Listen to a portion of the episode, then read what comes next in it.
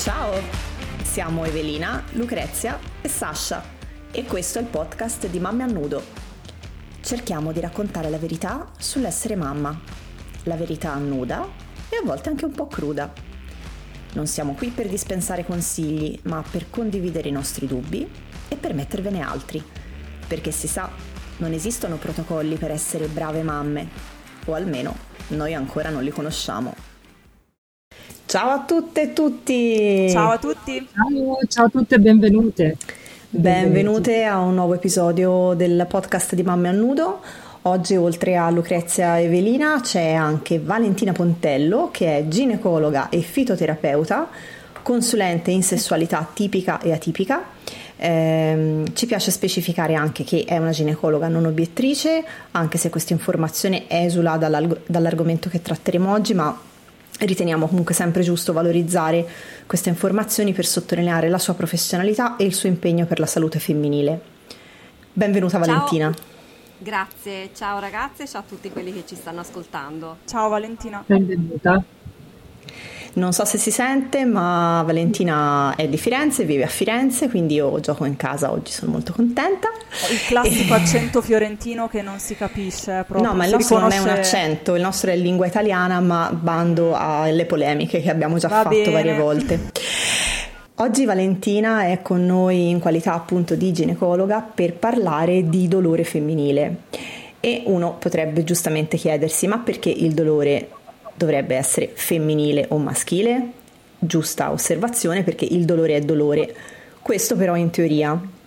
In pratica, come vedremo, eh, il modo in cui la società e spesso anche la stessa medicina considerano il dolore di qualunque natura esso sia non è lo stesso tra uomini e donne, perché esistono dei condizionamenti culturali per cui spesso il dolore femminile viene per così dire invalidato questo in generale, ma se poi parliamo di dolore tipicamente femminile, come quello di cui parleremo stasera, ovvero il dolore legato alle mestruazioni, il dolore legato ai rapporti sessuali e non parliamo poi del dolore del parto, beh, lì gli stereotipi veramente eh, la fanno da padrone fin dalla notte dei tempi.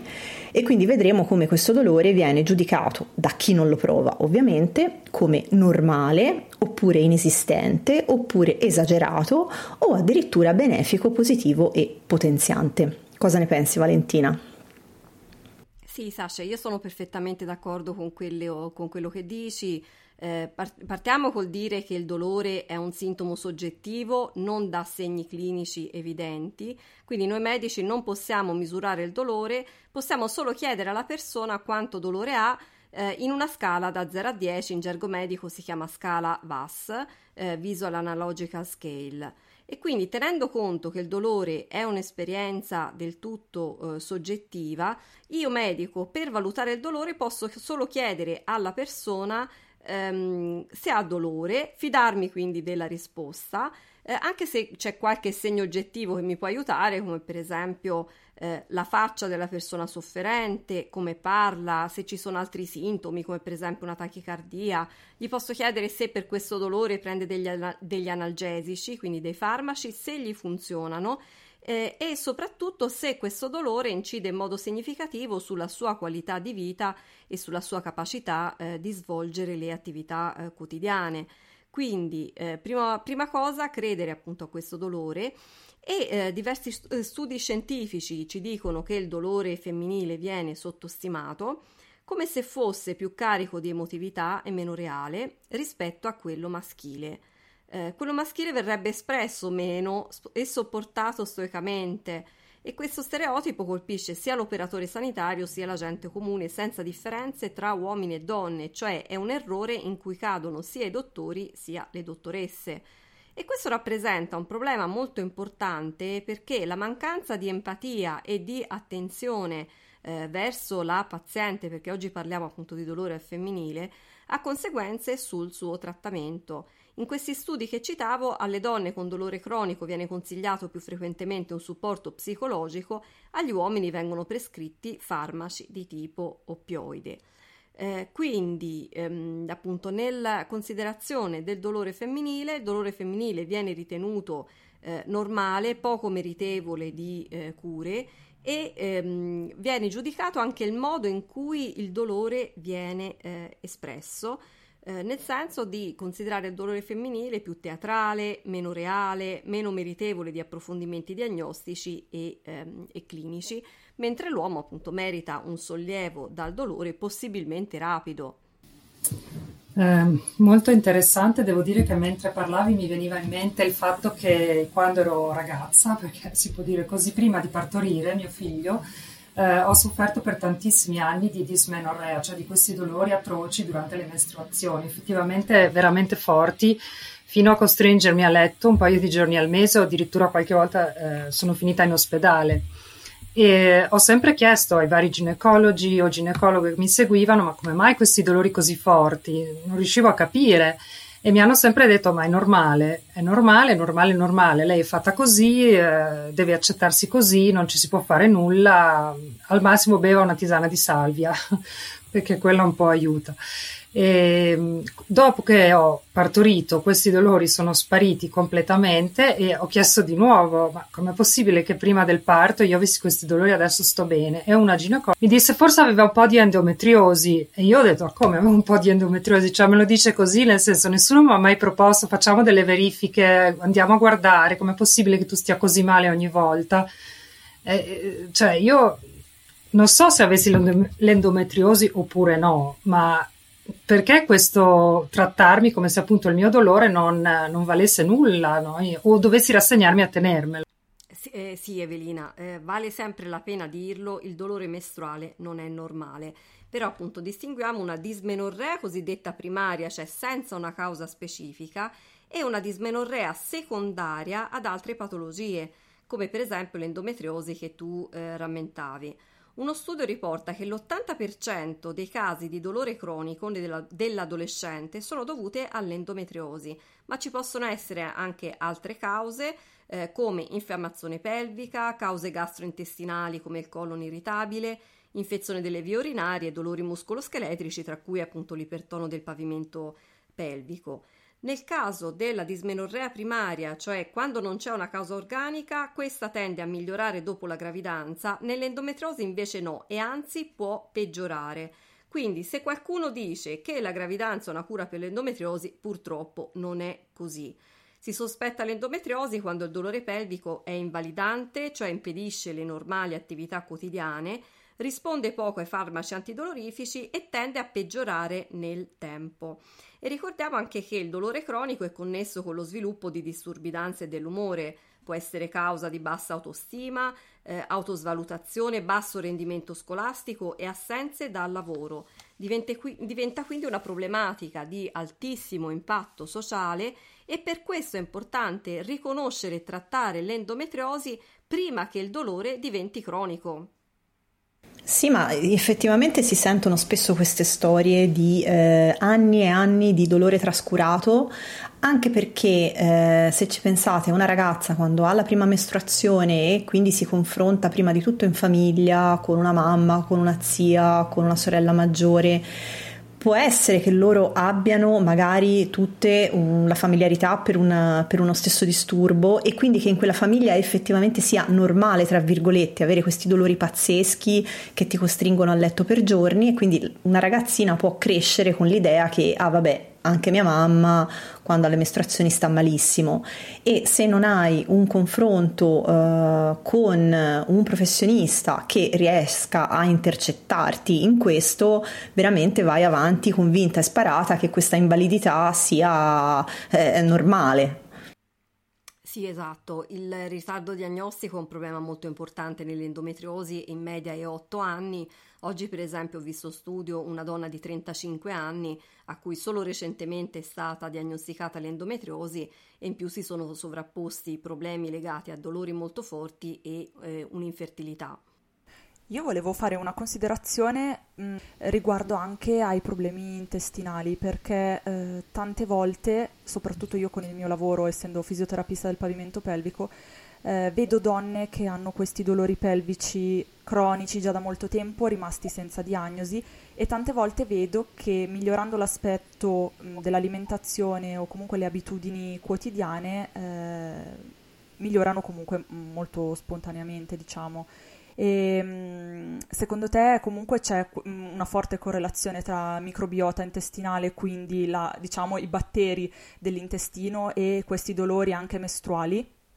Eh, sì, ci sono diversi studi che lo confermano ed è importante sapere che nell'endometriosi l'approccio deve essere multidisciplinare, cioè servono più specialisti, quindi accanto al eh, ginecologo ci dovrà essere una nutrizionista per avere un piano alimentare con dei cibi antinfiammatori, eh, una fisioterapista del pavimento pelvico perché anche il vostro ruolo è molto eh, importante e poi tutta una serie di specialisti a seconda poi anche del quadro clinico specifico di quella persona. Ecco, io, dato che siamo nel tema, per quanto riguarda il mio lavoro, vedo spesso pazienti eh, che so- arrivano da me in lacrime dicendo di soffrire di dolori pelvici, in particolar modo durante i rapporti sessuali. E qui si apre un grandissimo tema che riguarda appunto la dispareunia. Mm, chiedo a te, perché sicuramente tu sei l'esperta, una definizione di dispareunia. Sì, la dispareunia è il dolore alla penetrazione vaginale sui libri distinguiamo tra dispareunia superficiale, che è il dolore all'ingresso della vagina, e una dispareunia profonda, che è il dolore alla penetrazione profonda. Eh, in molte persone però coesistono e eh, le persone hanno anche difficoltà a distinguere tra la parte muscolare più, tra virgolette, superficiale e un dolore che viene internamente.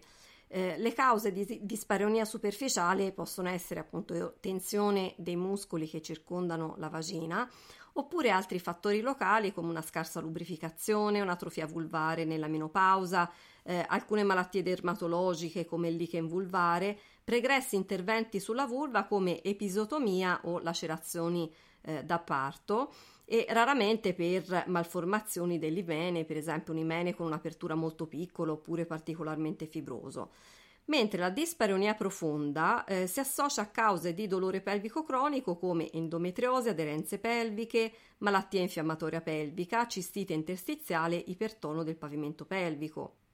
Qui diciamo che si apre un mondo, bisognerebbe fare una puntata a parte.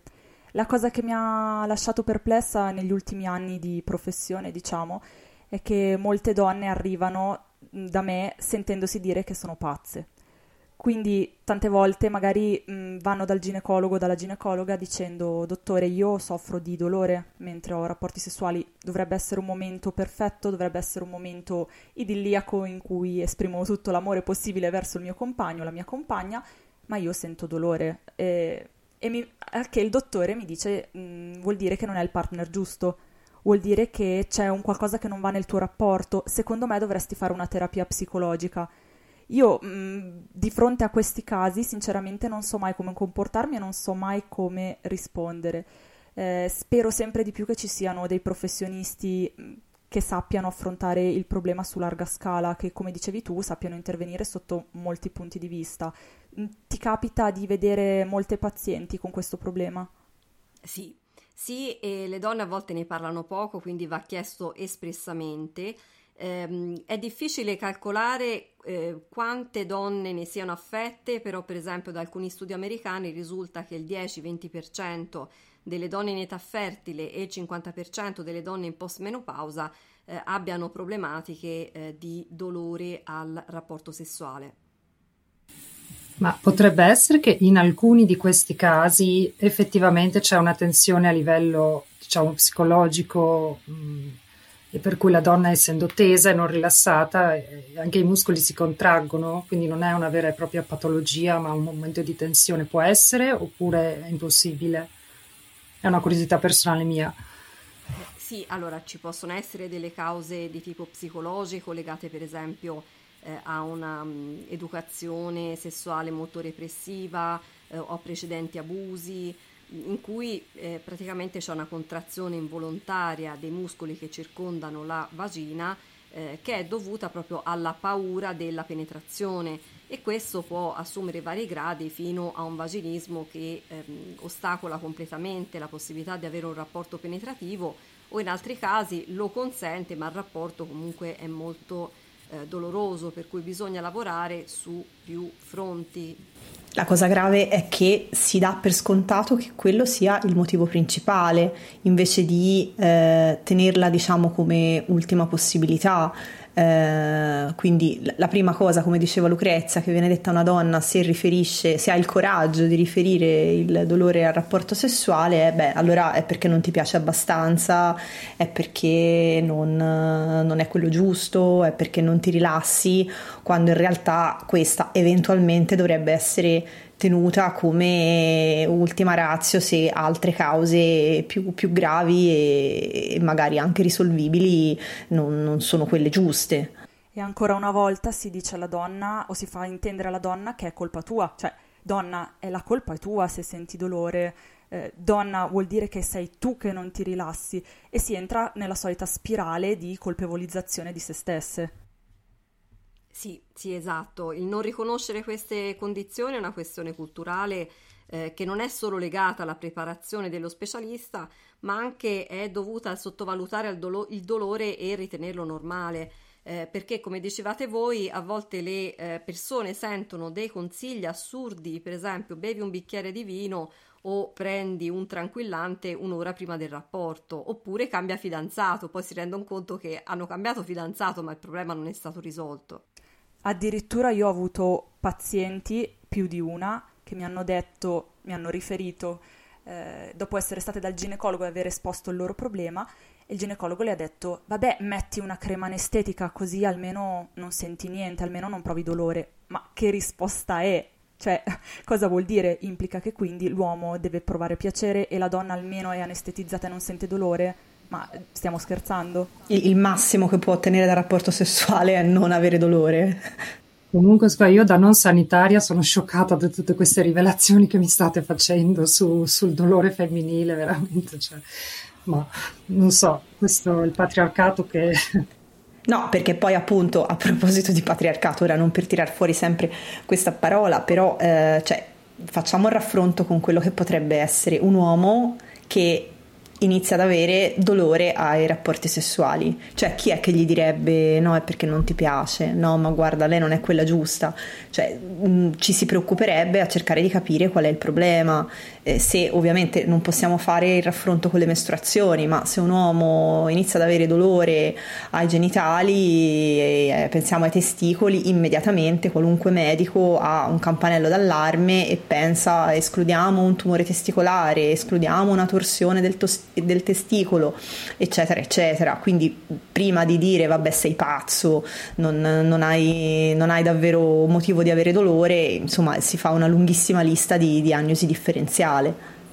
Io aggiungerei anche che dal 2015, quindi da quando mi occupo di riabilitazione pelvica, ho visto soltanto due uomini con dolore pelvico e tutte e due hanno fatto il giro del mondo, letteralmente, per capire da cosa provenisse questo dolore e sono stati, diciamo, oltre che bombati di farmaci, un pochino liquidati come prostatite, quindi un'infiammazione acuta e la riabilitazione era diciamo una sorta di, di ultima spiaggia. Poi vabbè non vi sto ad annoiare con, eh, con, i dettagli, però è incredibile come in questi anni di lavoro abbia visto soltanto due uomini, ok? Non ho una statistica grandissima, cioè non ho una casistica grandissima, però le donne sono molte molte di più, cioè su 10 persone che io visito eh, penso che almeno 5 o 6 siano dolori pelvici.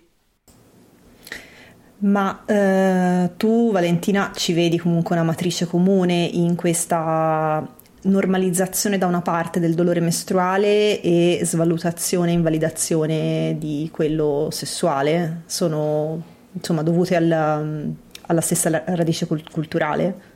Sì, sì, no, secondo me insomma sicuramente sono delle cose collegate tra di loro. E invece eh, il grande temone del dolore del parto mh, mm, è un dolore sicuramente diverso, ma anche lì andiamo a toccare delle corde che sono, che sono sempre quelle, perché eh, diciamo finora abbiamo parlato di dolori che sono francamente dei dolori patologici, non ci dovrebbero essere, eh, quindi il dolore mestruale indaghiamolo sempre perché non ci dovrebbe essere, il dolore al rapporto sessuale non ci dovrebbe essere, il dolore del parto fa parte del parto, ok? Però c'è questo grandissimo equivoco tra fisiologico e eh, positivo, come se tutto ciò che è fisiologico fosse sempre eh, giusto quando, mh, mm, per usare un'espressione un po' cruda, ma eh, anche la morte è fisiologica, ma non per questo è un'esperienza eh, verso la quale vogliamo sempre andare eh, felici e contenti.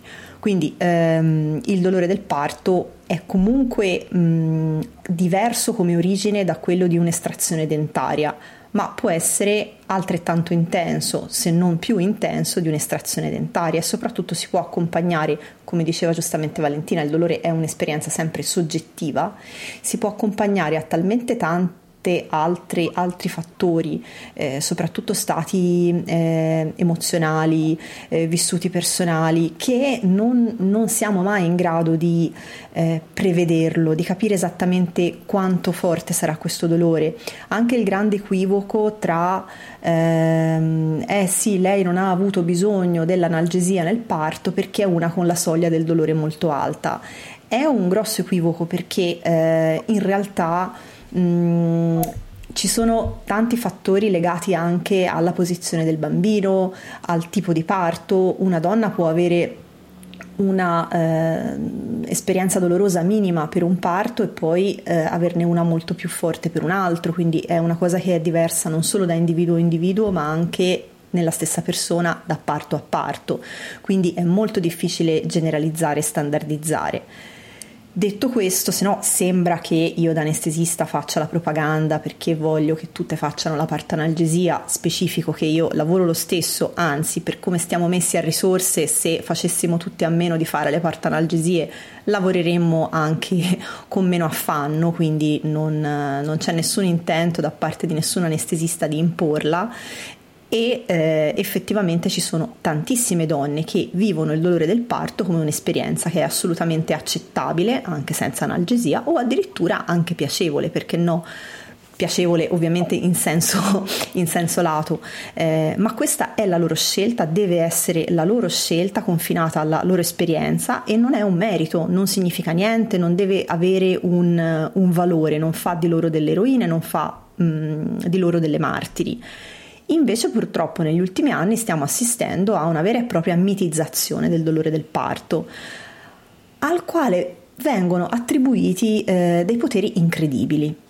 Cioè lo, lo, lo, lo si identifica come un rito di passaggio, come addirittura un momento femminista, perché tu riesci a essere davvero una donna eh, e mostrarti superiore agli uomini tollerando questo dolore oppure il sacrificio necessario per potersi meritare il figlio, perché altrimenti mm, non te lo sei meritato.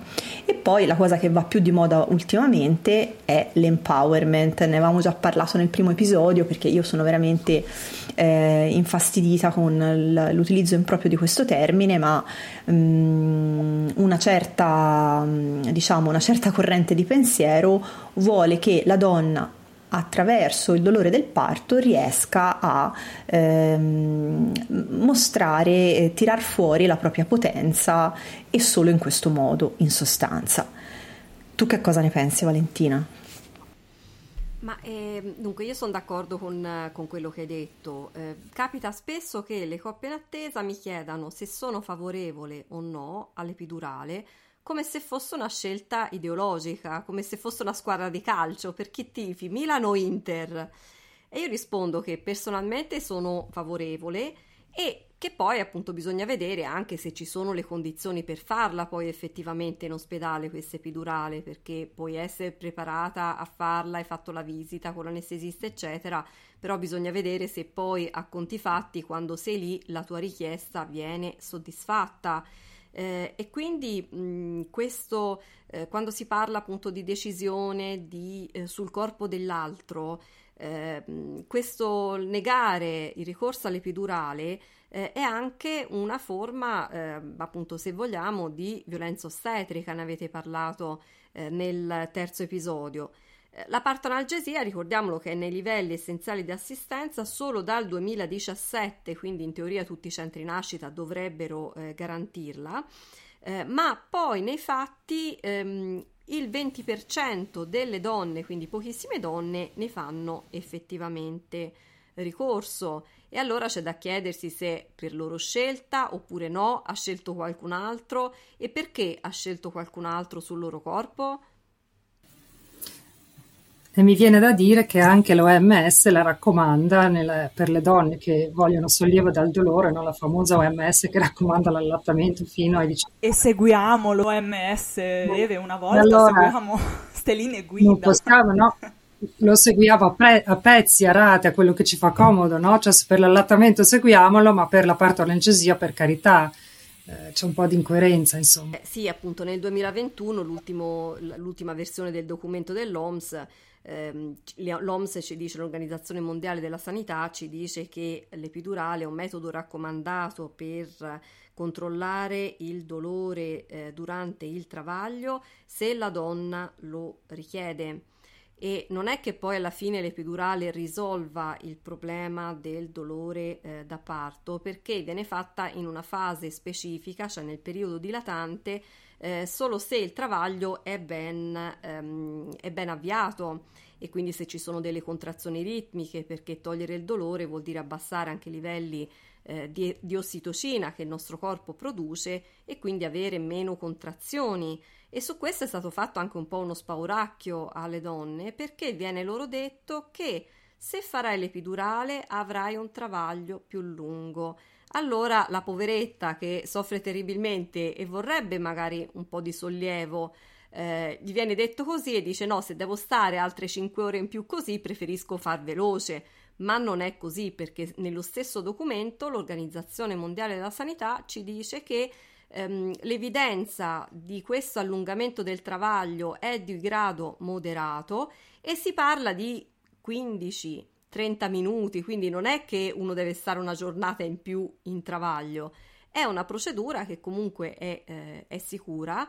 Eh, come si diceva, non copre la parte, la fase ehm, prodromica, quindi quella in cui comincia ad avviarsi il travaglio, e solitamente non viene rinnovata l'epidurale durante la fase espulsiva, ehm, quella in cui appunto avviene la fase delle spinte, perché ci vuole molta coordinazione eh, anche qui magari le, la primipara viene eh, un po', ehm, diciamo così, eh, in questo la primipara eh, viene un po' messa da parte perché eh, la primipara è quella che deve spingere forte, la secondipara va più veloce questo periodo e quindi la secondipara potrebbe avere anche un epidurale eh, che graziosamente gli viene rinnovata anche per il periodo espulsivo, però la primipara insomma sicuramente, eh, sicuramente no.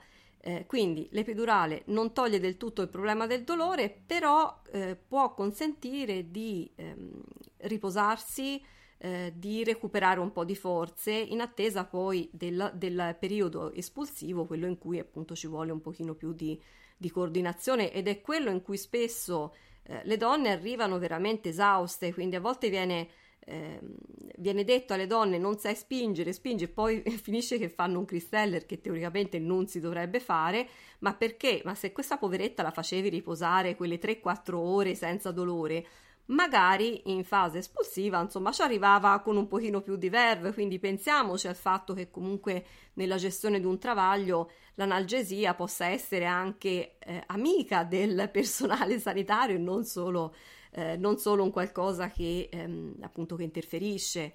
Eh, poi dicono che l'epidurale aumenti il rischio di parto operativo, eh, ma anche su questo appunto l'OMS eh, ci dà anche dei dati contrastanti sono tanti gli spauracchi che vengono utilizzati per dissuadere le donne dal chiedere la partonalgesia, diciamolo, mm, basta frequentare un corso preparto medio per accorgersi che vengono date delle informazioni che io non so se siano date in buona fede, tra virgolette, cioè con ignoranza, che comunque insomma non è una bella cosa, eh, oppure mh, in cattiva fede, proprio per eh, diciamo scoraggiare il, scoraggiarne la richiesta. Tra queste, come dicevi tu, il fatto che effettivamente la partonalgesia non toglie il dolore al 100%, è vero, e questo va spiegato molto chiaramente per evitare fraintendimenti, ma è anche giusto così, non è un'anestesia totale. Tu prima parlavi di VAS, cioè di livelli misurabili del dolore, una donna in travaglio prima dell'analgesia di solito riferisce di avere 9-10 come intensità di dolore. dopo la, l'inizio della, dell'epidurale va a 5, 4, a volte 3. Non è zero, che non è mai il nostro obiettivo, ma vuoi mettere eh, tra avere 4 e avere 10, il che appunto ti consente di riposarti, di prendere le forze. L'altro spauracchio è quello effettivamente della durata più lunga, che poi se andiamo a vedere è una media di 30 minuti, 40 minuti, quindi ma insomma mm, non è poi una durata così significativa.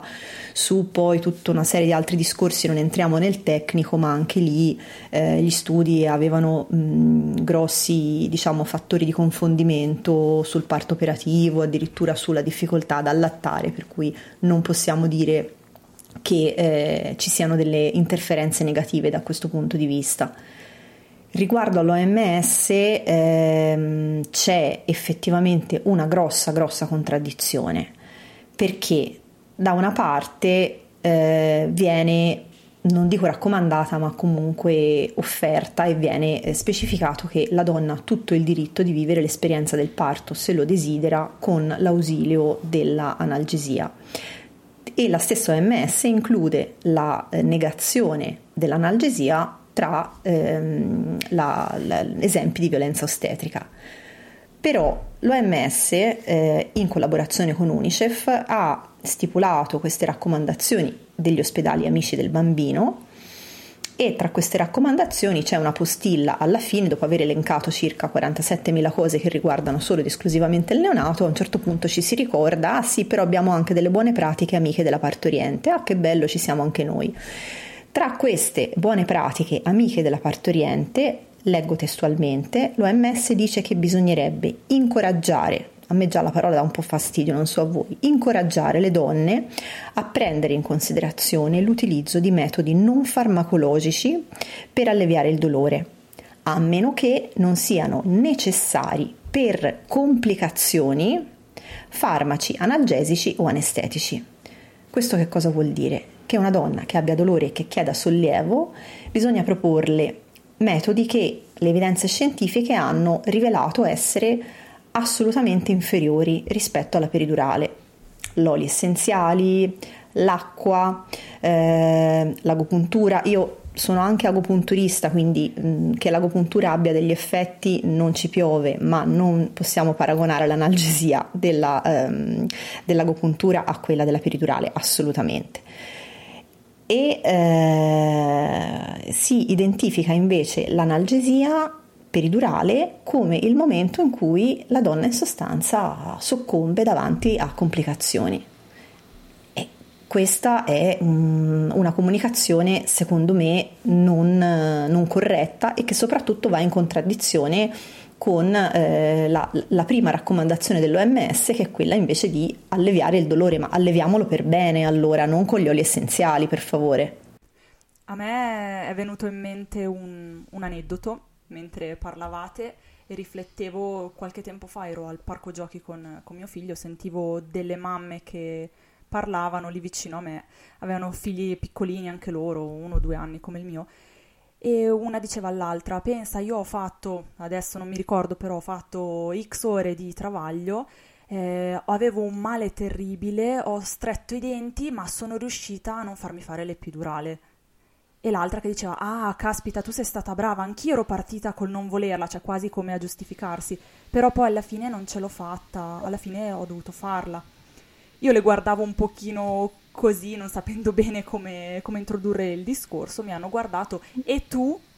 E, e, io ho fatto un cesareo programmato, io il travaglio non l'ho fatto. Silenzio, guardata come se fossi un, un'aliena. E da lì, vabbè, hanno cambiato discorso, forse rendendosi conto che il mio empowerment non c'era stato, probabilmente, non so. Comunque, a proposito di questo, mi viene in mente un libro che ho letto di recente di una comedian americana piuttosto famosa che ha milioni di followers, la quale appunto racconta del suo parto. No? Circa un anno fa ha partorito una bambina, ha anche fatto il video completo che si trova su YouTube e racconta nel suo libro che, che eh, a un certo punto lei voleva provare il parto naturale, a un certo punto era talmente sopraffatta dal dolore, dallo scoraggiamento, era disperata e ha detto vabbè chiamate l'anestesista, cioè si è arresa, dice proprio scrive mi sono arresa e l'anestesista per una serie di questioni non era disponibile subito, gli hanno detto signora per le prossime due ore non può venire l'anestesista. Insomma, alla fine lei ha partorito senza questa anestesia. E dopo nel libro ha scritto, è stato un, so, l'universo ha fatto in modo che l'anestesista non fosse disponibile affinché io potessi sentire tutto il dolore, tutta la mia potenza, tutto il mio empowerment, eccetera, eccetera. Io dico, mamma mia, se l'ha scritto in un libro che leggono milioni di donne, non lo so, non mi sembra proprio un, mes- un gran messaggio da mandare, ecco. Sì, il grosso equivoco è questo, che mm, ci sia bisogno di dimostrare qualcosa al momento del parto, come se fosse un, una performance al termine della quale ti daranno il voto. E anch'io ad aneddoti sono tutti molto simili l'uno all'altro perché è come uno schema che si ripete di una donna che ogni volta come se fosse sempre la stessa l'archetipo di donna che chiama l'anestesista perché vuole l'analgesia, però poi non è convinta. E allora tu provi a parlare perché pensi che magari voglia eh, giustamente anche dei chiarimenti tecnici su alcuni aspetti e che il suo non essere completamente convinta sia dovuto a quello. E lei ti dice no no no no ma io lo so che, non, non, che le complicanze sono rare eccetera eccetera. No è che io non voglio che poi mia suocera lo venga a sapere. No non voglio che poi le mie amiche ma chissà cosa diranno è che io in quei casi dico, guarda, senti, io le tue amiche non le conosco, io non glielo dirò, ma in ogni caso, insomma, ma, ma, che problemi ti stai facendo? Però le capisco, nel senso che dopo esserci passata io, come ho raccontato nel primo episodio, e aver fatto la splendida per tre ore con l'ossitocina in vena, stavo malissimo, ma dentro di me dicevo no, devo resistere, devo resistere, devo resistere, finché non mi hanno svegliato da questa trance e ho capito col senno di poi che mh, effettivamente c'è questo, questo, incantesimo perverso per cui eh, davvero ti convinci che alla fine avrai una medaglia.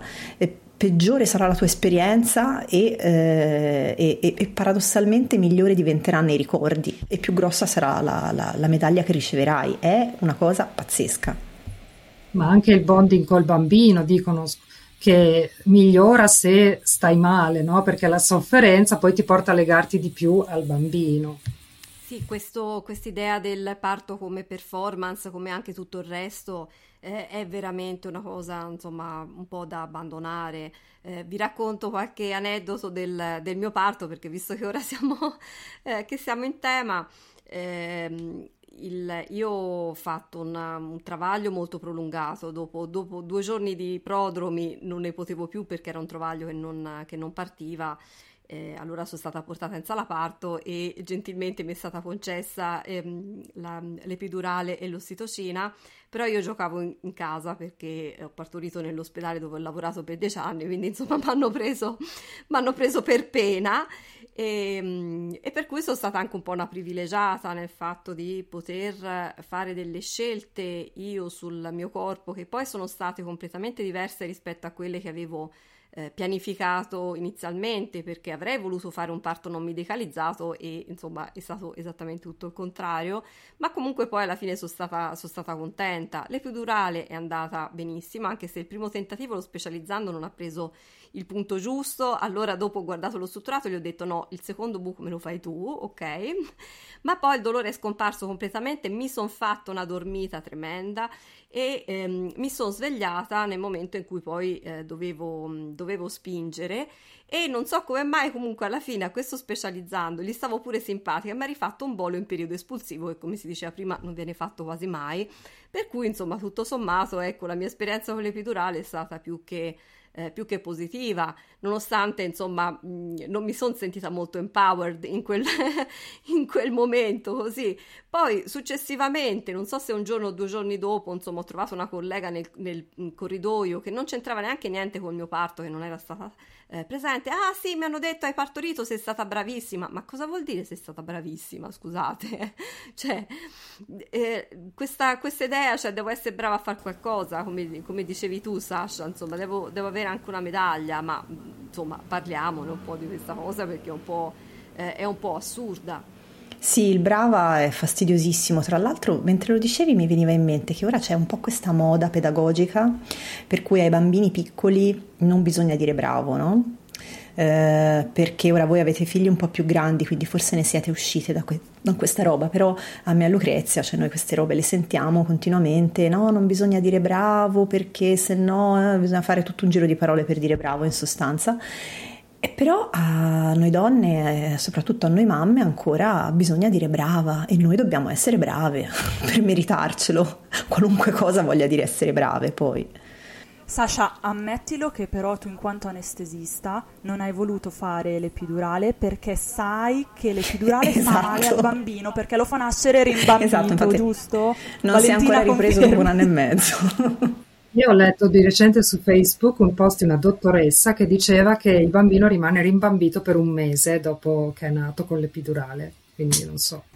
Vabbè, Dopo eh. questo momento cringe, eh, io credo che sia il momento del take home message e mm, semplicemente ricordiamoci tutte noi eh, che il dolore è nostro, è la nostra esperienza, non facciamoci dire da altri che non è vero, che è normale, che vuol dire una cosa diversa da quello che è o che è positivo se noi lo stiamo vivendo come negativo o anche viceversa, se noi per caso lo stiamo vivendo come un momento mm, curioso e positivo, non facciamoci dire che è eh, necessariamente negativo.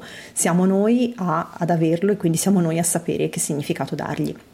Valentina, ti ringraziamo tantissimo per quello che, che, hai detto, per la tua esperienza, per tutte le informazioni che ci hai portato questa sera.